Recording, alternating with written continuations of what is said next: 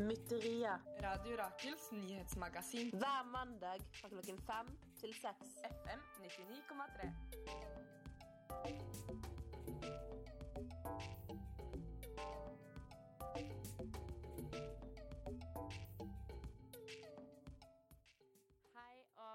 Velkommen hit til Mytteria på Radio Rakel FM 99,3, verdens eldste kvinneradio.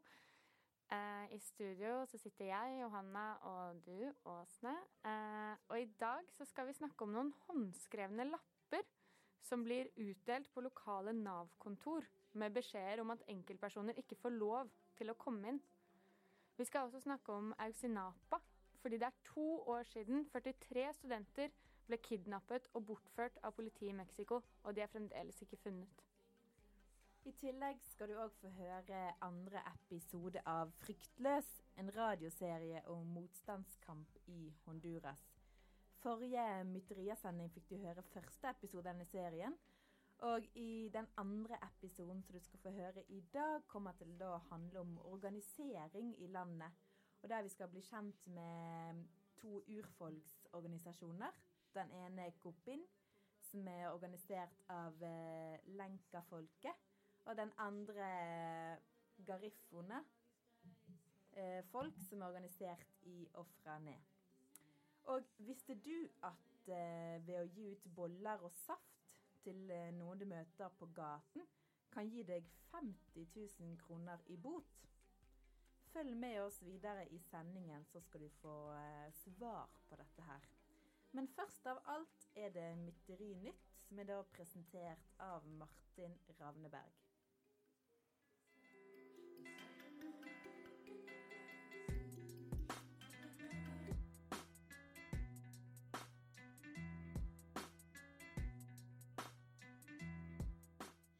Fire medlemmer av den vestligstøttede nye syriske armé skal ha sluttet seg til Daesh IS i Syria. Overgangen skal ha skjedd i Darre Essor i Syria sist tirsdag klokka ni. Dette melder den islamske statens egne mediekanaler. De fire soldatene skal ha mottatt trening av USA og Nato i Jordan før de meldte sin overgang til Daesh, melder Alstar News. Norge har sendt tropper til Jordan for å trene syriske opprørsstyrker. Om akkurat disse opprørsstyrkene har vært trent av norske soldater, er uvisst.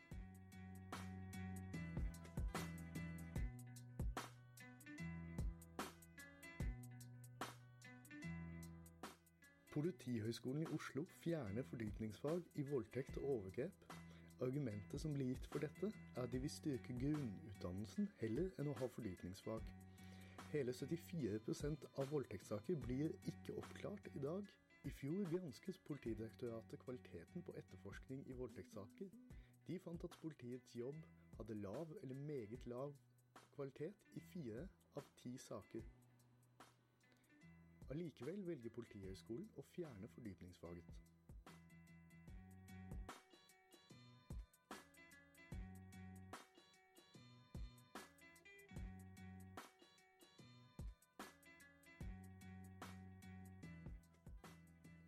Oslo finnes det overvåkningskamera på i hvert fall 26 skoler. Ikke et eneste av disse kameraene befinner seg på en vestkantskole. Lørdag kunne Dagsavisen dokumentere hvordan titusenvis av norske elever ble overvåket på hele 120 skoler i Norge. Fylket med nest mest kameraer er Oslo. I Oslo har hele 26 skoler kameraer. To av skolene er såkalt sentrumsskoler, resten ligger på østkanten. Jo lenger øst du kommer, jo flere skoler har satt opp kamera.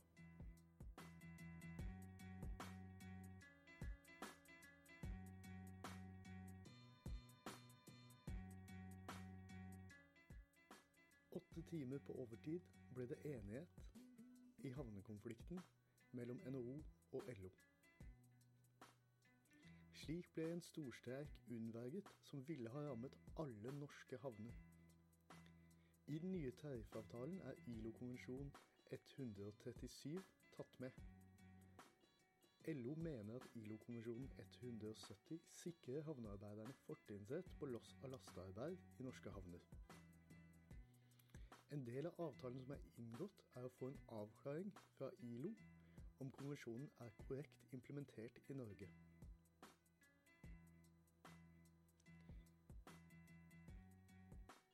Avtalen blir sett på som en viktig prinsipiell seier for fagforeninga, men enigheten betyr imidlertid lite for de pågående havnekonfliktene.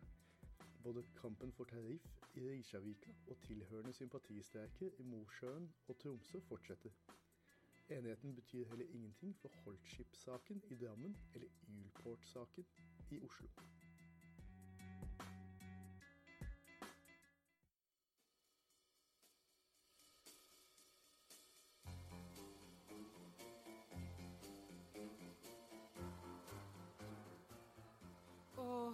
At hun holdt på å revne inni seg. Var verden stadig bare en tumleplass for våpengale, maktsyke hvite menn i dress? Utmattet og halvt i svime famlet hun seg frem til radioapparatet. Ut strømmet tonene fra Radio Rakel. Med ett fikk hun tilbake fargen i kinnene og troen på at det nytter å kjempe. Another day. Eh, Mi cuerpo es mio me Crudes Cobenzi her på Mytteria, Radio Rakel FM 99,3. Før dette var det Mytterinytt, som var presentert av Martin eh, Ravneberg. Og vi har fått eh, besøk i studio i dag. Vi har fått besøk av Jussbuss. Og Jussbuss er da et rettshjelpetiltak som drives av jusstudenter ved Det juridiske fakultet her eh, ved Universitetet i Oslo. Og de jobber da spesielt med rettsområdene som har stort behov for rettshjelp. Og denne hjelpen de gir, er jo da gratis. Så velkommen til oss, Nicole og Lars. Tusen takk. Dere tok eh, kontakt med oss fordi dere har fått flere henvendelser etter at eh, folk eh, har blitt utestengt fra sine lokale Nav-kontor. Eh, kan ikke dere bare fortelle litt mer om hva dette dreier seg om? Jo, ehm, vi eh, jobber på den gruppa på Husby som jobber med sosiale arbeid og trygdesaker. Eh, og da kommer folk til oss, uh, f.eks. hvis de har fått avslag på noe eh, de har søkt på hos Nav. Ehm, men vi har også i det siste fått noen henvendelser fra folk som har fått eh, De har f.eks. kommet til et Nav-kontor, og så har de fått av en vekter en lapp hvor det står eh, du er utestengt fra Nav-kontoret i f.eks. tre måneder. Og da får de ikke tilgang til selve kontoret, da. Eh, og det mener vi er eh, veldig kritikkverdig. Eh, måten det skjer på, egentlig hovedsakelig. Eh, men hvem er det dette dreier seg om? Hvem er det som mottar sånne lapper? Dette er jo brukere hos Nav.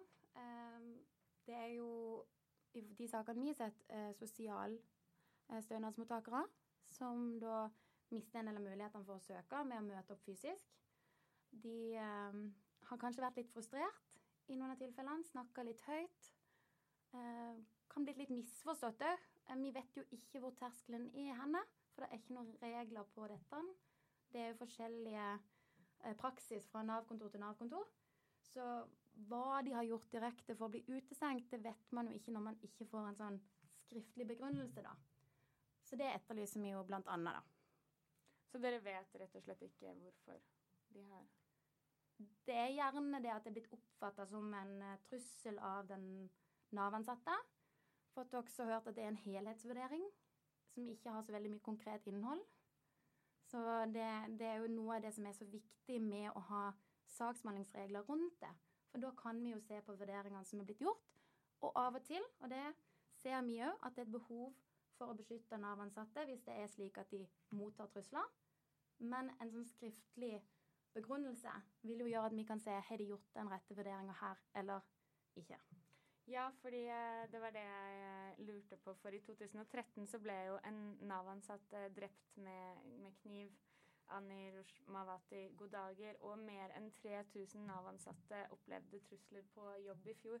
Eh, De har skjulte alarmknapper under deskene sine og nødutganger på samtalerommene. Er det ikke forståelig at de ønsker å bedre sin egen sikkerhet? Jo, det er uh, forståelig, og det er jo selvfølgelig også en arbeidsgivers ansvar å sørge for at man er trygg på jobben.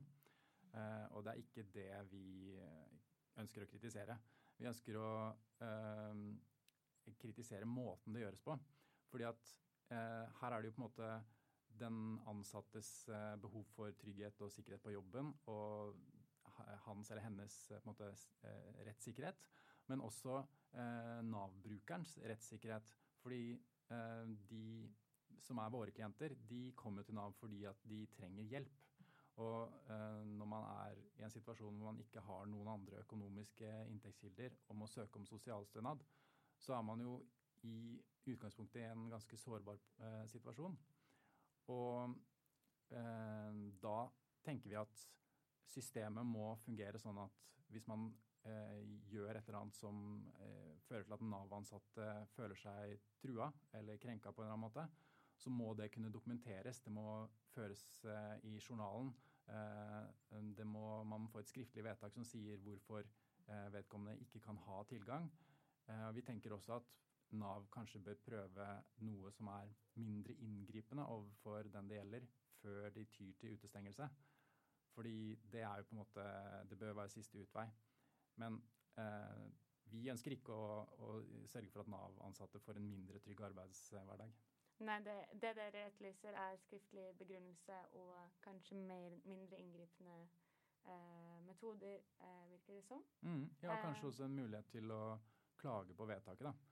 Eh, når vi ringer til Nav, så tenker vi at da bør de eh, vite hvem som bestemte at vedkommende ikke kunne være der, og hvorfor. Og hvis de ikke vet det, så tenker vi at da har vi jo ingen mulighet til å kontrollere det. Og da kan, jo, da kan jo hva som helst ha skjedd på forhånd. Ja, kan dere bare si litt, uh, var litt inne på det, hva det har å si i praksis uh, for de som har blitt utestengt? Um. ja, det som skjer er at de brukerne blir fysisk utestengt. De får ikke lov til å møte opp i person på Nav-kontoret. Det er mulighet til å søke etter stønad gjennom enten nettsiden til Nav eller telefon. Man skal også kunne ringe. Men vi ser jo at realiteten i den muligheten blir jo svekka hvis man har såpass språkproblemer eller ikke har tilgang til en datamaskin. At man får ikke søkt på den måten. Så for en, for en del av de mest sårbare gruppene så er det veldig viktig å ha den kontakten med en person. Snakke, kunne fysisk møte opp og forklare situasjonen sin. Og også vite hva slags informasjon som er viktig at de gir til Nav for at Nav skal kunne vurdere saken. Og det kan bli jo en god del vanskeligere når du ikke har saksbehandler som kan veilede deg gjennom den prosessen. Så du blir ikke helt fra, eh, frastrengt for alle muligheter til å søke, men realiteten for mange vil nok være at det blir veldig mye vanskeligere. Og dette er sosialstønad, så det er ytelser som er ment å fange opp de som virkelig ikke har en annen plass å gå. Hmm. Ja, absolutt. Eh, tusen, tusen takk for at dere kom hit. Har dere lyst til å fortelle hvor eh, folk kan henvende seg hvis de har opplevd lignende saker eller andre juridiske spørsmål? Ja, de kan komme til Jussbuss. Eh, hvis de er i Oslo, så kan de komme til Skippergata 23. Eh, mandager mellom fem og åtte om kvelden og tirsdager mellom ti og tre. Eller de kan ringe oss på 2284 2900. Eller de kan gå inn på jussbuss.no og eh, legge inn saken sin elektronisk. Eh, ja, tusen, tusen takk for at dere kom til eh, oss i dag. Og det er veldig spennende å høre om det dere driver med, og utrolig viktig arbeid dere gjør. Og nå skal vi da høre en sang til, og det er 'Bandera Negra' med Rebecca Lane.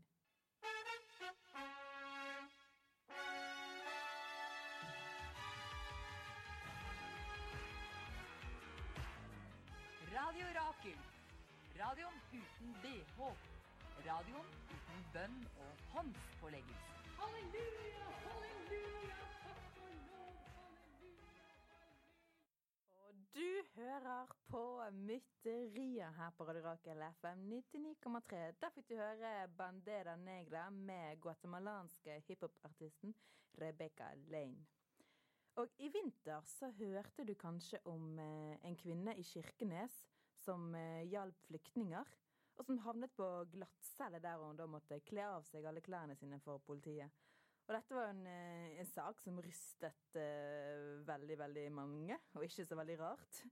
Og uh, denne historien er jo ikke den første av en slik art, og heller dessverre ikke den siste. Altså om mennesker som uh, tydeligvis da bryter loven ved å, gjøre, å hjelpe andre, andre, mennesker i nød.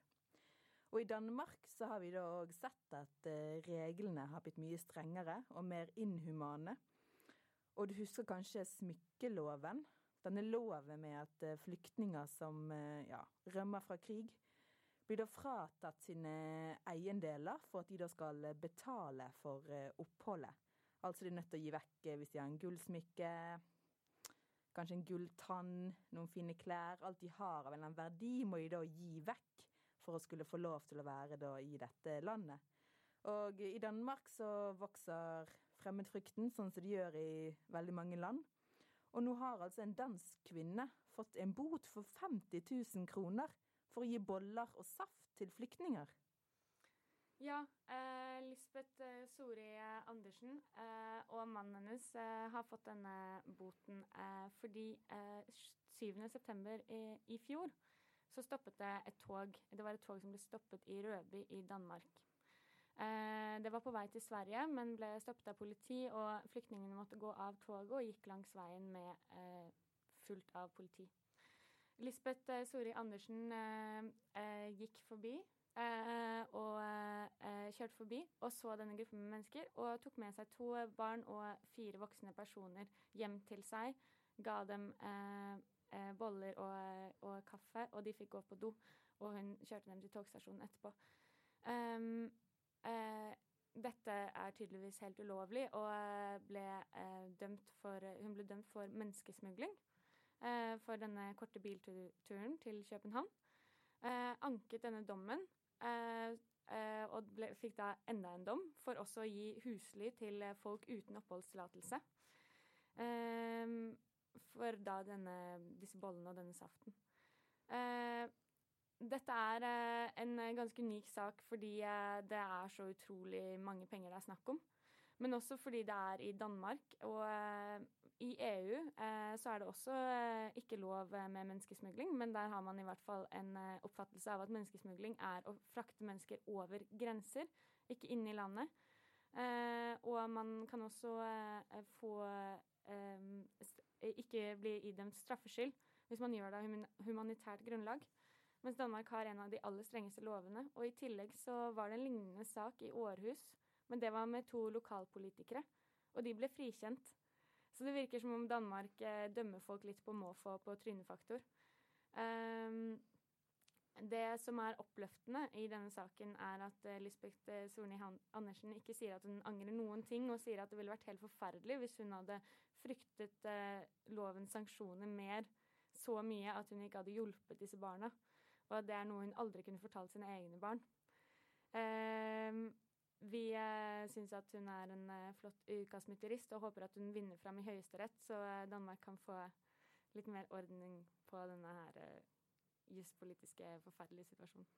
Ja, og vi støtter Lisbeth, og hun er dritkul. Så ja, vi bør alle gjøre som hun. Men nå skal vi høre en låt, og det er 'Para Bailar' av Alika.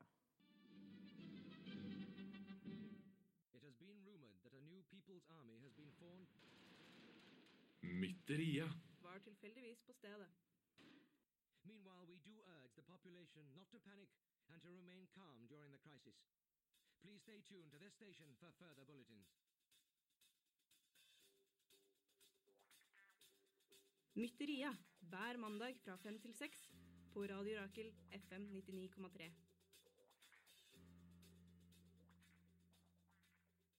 Og det er akkurat mytteriet du hører på nå her på Radio Rakel. Og før dette hørte du eh, sangen 'Para Bailar' med Alika. Og i dag er det 26. september. Og for to år siden ble det bortført 43 studenter av politiet i Mexico. Og etter denne dagen, 26. september 2014, har ingen sett disse studentene. Dette skjedde i Mexico, i en delstat som heter Guerrero, sørvest i landet. Og dette var studenter som eh, var fra et ruralt universitet, som da het Ayutzinapa. Altså et læreruniversitet på landsbygda som ble opprettet eh, på 1920-tallet. For å utdanne marginaliserte unge mennesker, urfolk og bønder til lærere.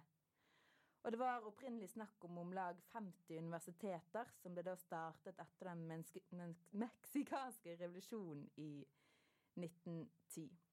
Og det var da eh, de hadde da en eh, sosialistisk ideologi, som de fortsatt har, der de ønsker da å blande både teori og praksis.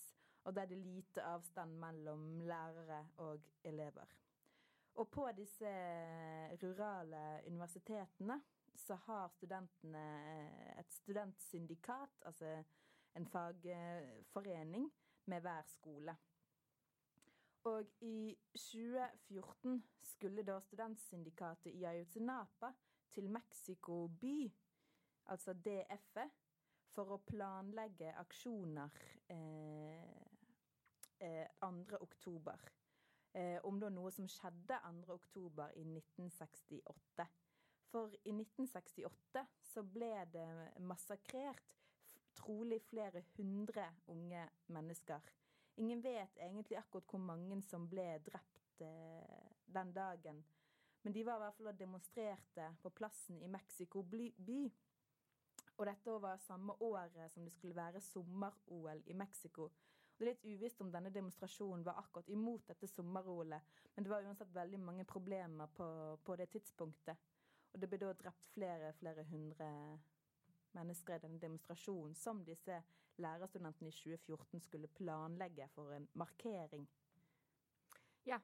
Så den, eh, de studentene skulle altså til Mexico by for å planlegge eh, aksjoner i forhold til 2. oktober, som er en viktig dato i Mexico pga. disse protestene i 1968. Eh, de skulle dra fra Utsinapa, og det er dyrt, og det er ikke alle som har råd. Eh, så en gruppe av disse studentene eh, dro til en landsby et stykke unna for å kapre noen busser. Dette har de gjort før, og det er tydeligvis en tradisjon i Mexico for at de gjør dette her. Og det er en slags stilltiende aksept med, for at når det kommer en gruppe studenter til en buss, så går bussjåføren ut og gir dem bussen. Eh, denne gangen så skjedde det på en helt annen måte. I en av bussene så ble alle studentene stengt inne etter at bussjåføren gikk ut. Og to andre av bussene ble stoppet på hovedveien av veldig mange og tungt bevæpnede politi. Ble, ni ble drept, 40, 43 ble bortført, og eh, har ikke, man har fremdeles ikke funnet dem. Ehm, saken om Ayotzinapa er spesiell, eh, ikke fordi det er unikt at folk eh, blir kidnappet og bortført, dessverre, av den meksikanske staten. Faktisk så har det antallet for bortføringer økt eh, selv etter Ayotzinapa. Og i jakten på studentene har man funnet flere massegraver med personer som eh, har blitt drept som man ikke var eh, engang klar over. Eh, men det som er spesielt med denne, denne situasjonen, er at grasrotbevegelsen har reist seg og satt ned en fot, og det har blitt enorm internasjonal oppmerksomhet, og slike saker kan ikke lenger gå uforutsett hen. Du skal få høre mer om dette i et innslag laget av Yngve Heiret og Ingrid Fadnes.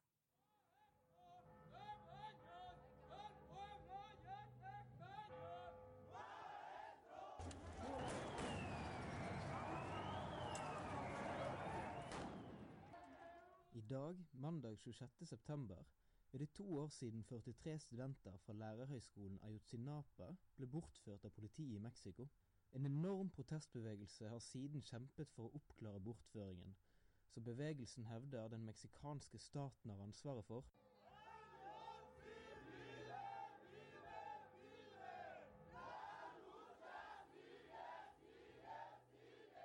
Uavhengige eksperter hevder at regjeringen bevisst har bedrevet kludder i saksgangen og forårsaket tap av bevismateriale. Samtidig krever nå sivilsamfunnet en rask avklaring av saken, heller enn en forklaring på hva det faktisk var som skjedde. For studentenes 43 etterlatte familier er kravet urokkelig. De vil vite hvor barna deres er.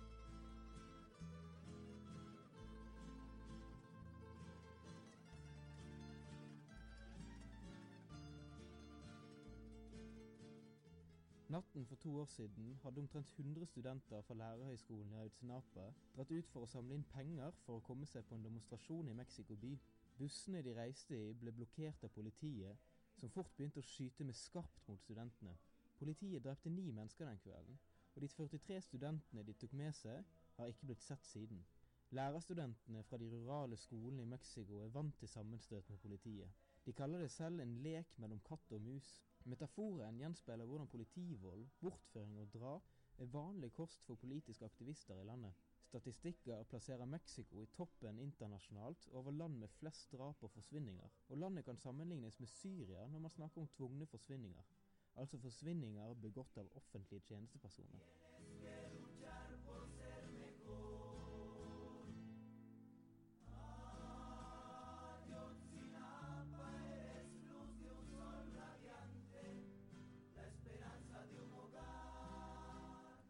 Ayotzinapa har vært et vendepunkt i Mexico, der forsvinninger ikke lenger vekker oppsikt. Bevegelsen, som nå krever sannhet og rettferdighet for de 43 savnede studentene, har også stilt den korrupte og voldelige regjeringen til veggs. Tilliten til den meksikanske staten er lik null, og flere kjemper for større samfunnsomveltninger og søker å gjøre seg uavhengige fra den meksikanske staten. Samtidig har tvungne forsvinninger kommet på dagsorden både nasjonalt og internasjonalt. Den meksikanske statens voldsbruk er blitt kjent over hele verden.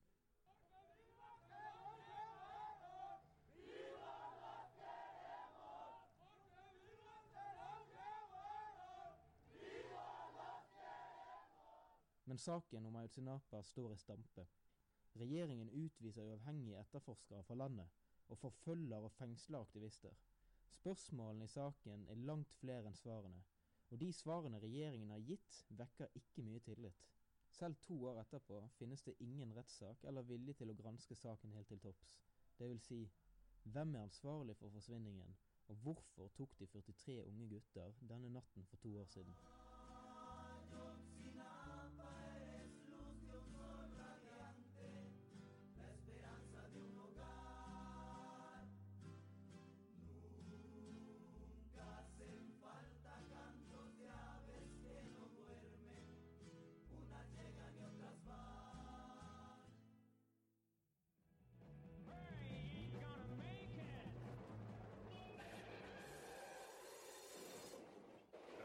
Radio radioen uten tekniske fleil.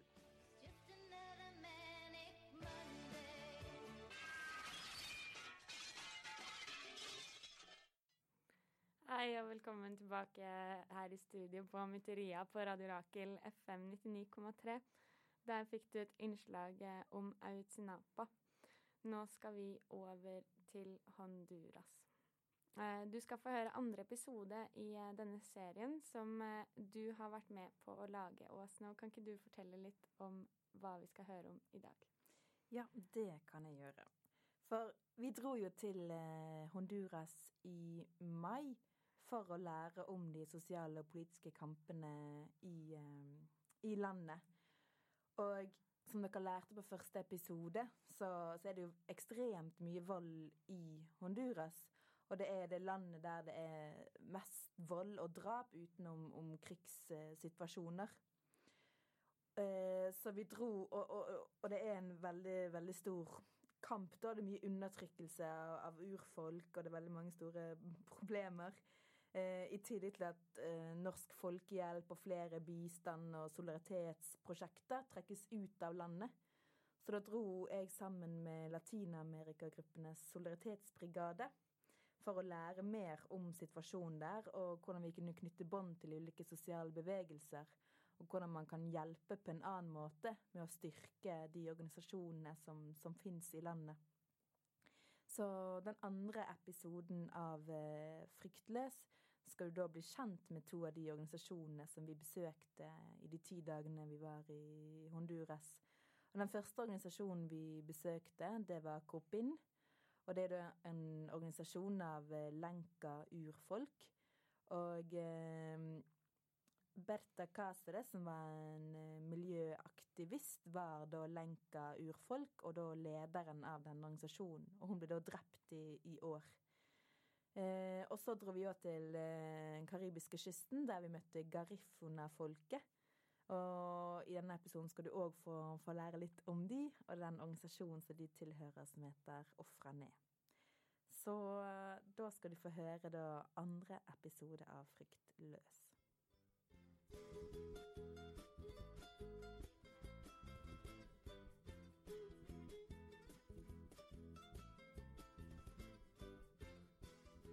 Fryktløs, en radioserie i fire deler om motstandskamp i Honduras. Serien er laget av Latin-Amerika-gruppenes solidaritetsbrigade våren 2016. Episode to om å organisere seg. Jeg har alltid visst at det kom til å bli en tøff kamp, men jeg visste også at vi ville vinne den. Det er det elva som har fortalt meg. Sa en gang den honduranske miljø- og urfolksaktivisten Berta Cáceres. Natt til 3. mars 2016 blir hun drept i sitt eget hjem.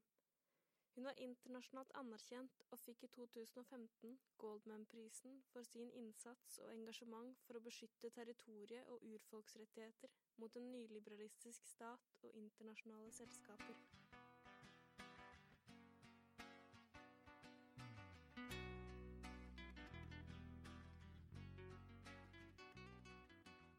Bertha var leder i urfolksorganisasjonen Kopin, som er en organisasjon som består av lenka-folk. Kopin ble stiftet i 1993 og er en ideell, sosial, antipatriarkalsk og antirasistisk organisasjon. De jobber for at urfolks politiske, sosiale, kulturelle og økonomiske rettigheter skal anerkjennes. Lenka-folket har sitt territorie i det sentrale Honduras, hvor det beryktede Agua Sarka-prosjektet er igangsatt, og hvor Bertha sto foran i kampen. Agua Sarka er et megavannkraftprosjekt i elven Rio Gualcarque, som ble igangsatt uten konsultasjon eller samtykke fra landsbyene som bor i nærheten. Dette strider imot ILO 169 om urfolksrettigheter, som Honduras har undertegnet. Området har blitt militarisert, og de har lidd voldelige utkastelser, fem drap og politisk motivert fengsling. Vi har besøkt Rio Blanco, en landsby som ligger tett inntil elven, og som siden 2013 har vært i motstand mot selskapet. Vi snakker med Felipe, en eldre mann fra landsbyen. Aquí hicimos el paro a esa empresa para que no, Selskapet opererer illegalt og bryter med rettighetene våre. De gjorde aldri noen konsultasjoner, og de forfalska papirer og underskrifter.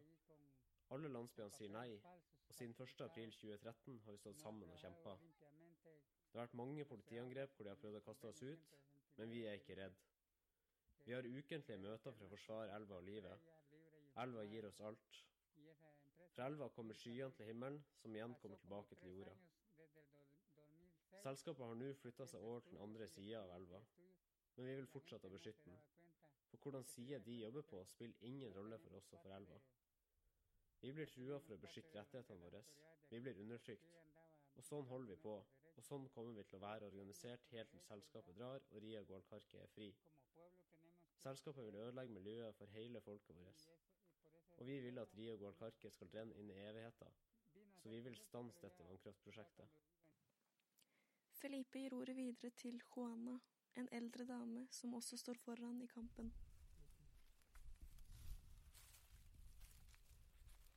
Buenas tardes a todos los compañeros que nos visitan y los de acá de esta comunidad de Tejera, pues. Yo soy de aquí de Río Blanco. Vi har blitt trua, men vi vil alltid fortsette med armene i kors. Vi vil forsvare livet vårt og elva vår Rio Gualcarque.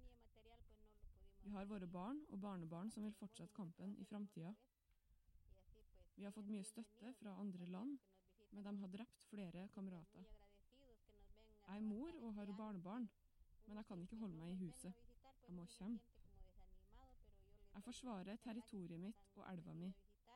Rio Gualcarque er hellig for lenkafolket. Den er kilden til alt liv. Det er selskapet som er grunnen til problemer. Det død og ødeleggelse av miljøet. Det har vært mye spekulasjoner om hvem som egentlig drepte Bertha. Men uansett hvem personen med geværet var, er Copin overbevist om at det var den honduranske staten og det undertrykkende systemet som drepte henne.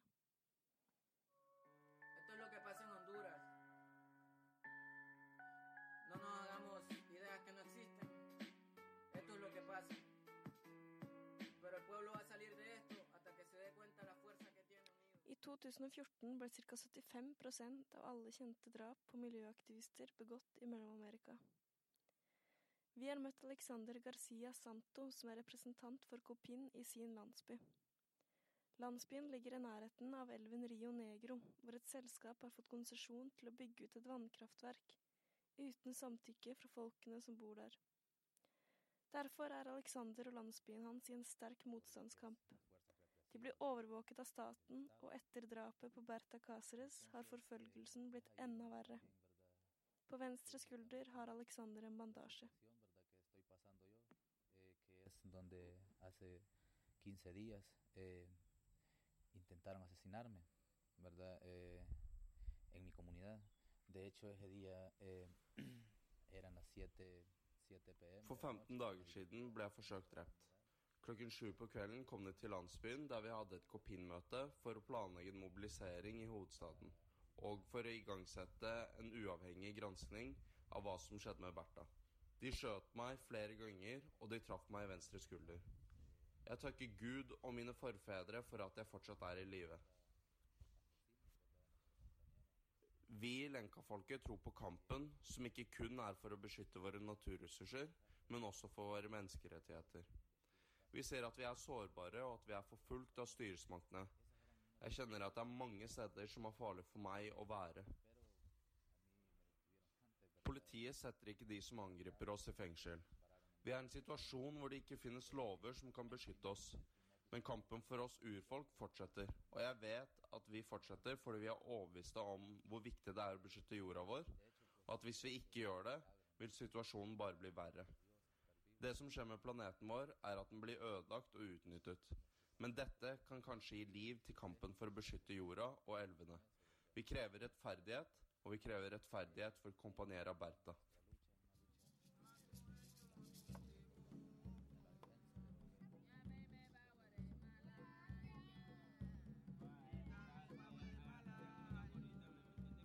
Men lenkafolket er ikke de eneste som organiserer seg mot stat og system. Vi reiser ut med den karibiske kysten og blir møtt av varme, reggae, havbris og hvite sandstrender. Vi ankommer den lille byen Sambo Creek, som er en del av Garifuna-territoriet.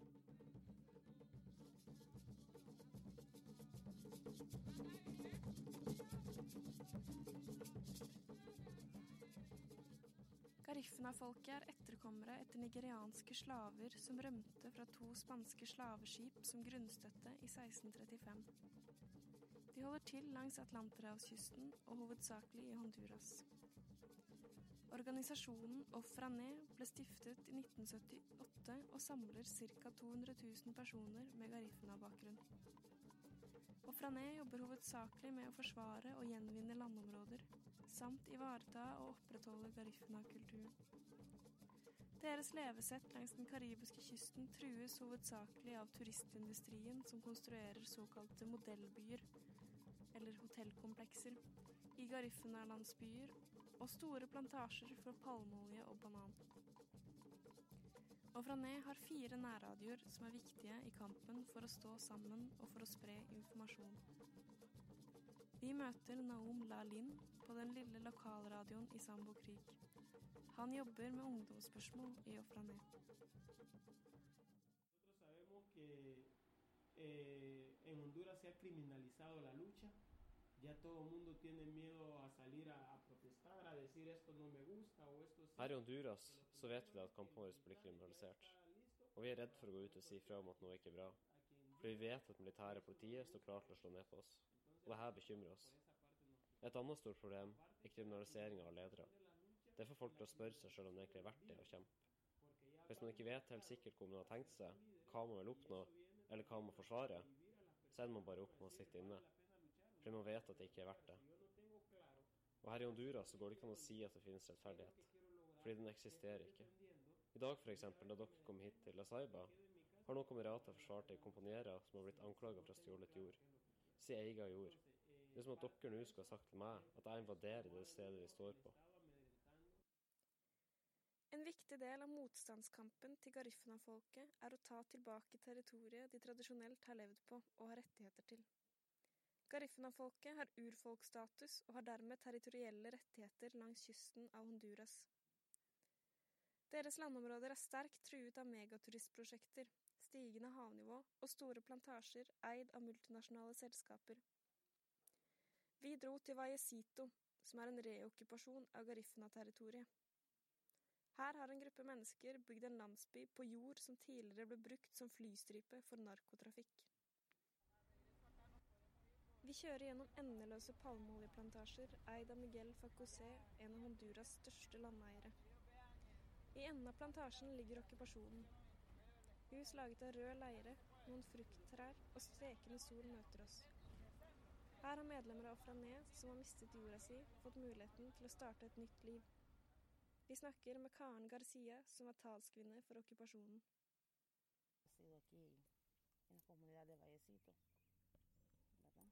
Puesto que aquí en Vallecito tenemos una lucha bien ardua, permanente, constante. Her har vi en konstant hard kamp. Dette territoriet var i hendene til store landeiere og narkoen. Dette er kjent Garifuna-territoriet. Her ville vi bygge en ny kommunidad. En gruppe kom hit og startet reokkupasjonen. De bestemte seg for å forlate sitt gamle liv. Det er problemer med klimaendringer, så vi trenger ny jord fordi folk mister sitt livsgrunnlag. Vi vil at Vaisito skal være et tilfluktssted. Da vi fikk tilgang til dette området, var det gjerder i alle retninger. Her var det en hemmelig flystripe for narkotrafikk. Vi har kjempet oss tilgang til området og kystlinjen. Stranden er veldig viktig for Garifuna-folket. Men nå er det farlig å bygge hus i nærheten av havet pga. klimaendringene som gjør at havet stiger. Palmeoljeplantasjen i området har gjort det umulig å dyrke mat, fordi jorda er utpint. Nå venter de på at plantasjen skal bli gammel, slik at de igjen kan ta i bruk jorden til å produsere mat. Reokkupasjon av jord er en måte å konstruere muligheten for et verdig liv, og for å stå opp mot undertrykkelsen og tvangsfordrivelsen. Ved å bygge opp slike alternativer får jordløse sjansen til å leve og drive på jorden de har rettigheter til.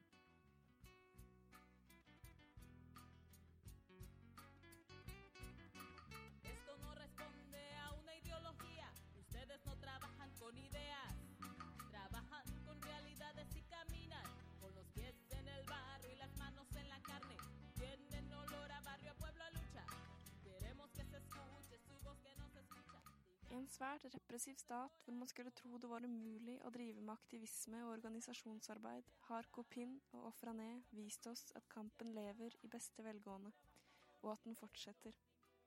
Det må den, og vi avslutter med Berta Caceres ord. La oss alle våkne opp. Tida renner ut. Vår bevissthet vil bli ødelagt av at vi står og ser på kapitalismen, rasismen og patriarkatets ødeleggelse.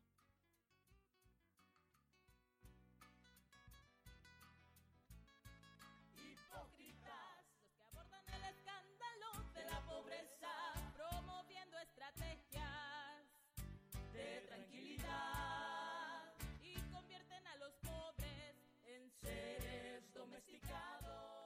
I Honduras styrer makteliten alle de nasjonale mediene. I neste episode av Fryktløs skal vi få høre mer om hvordan lokalradio blir brukt i motstandskampen.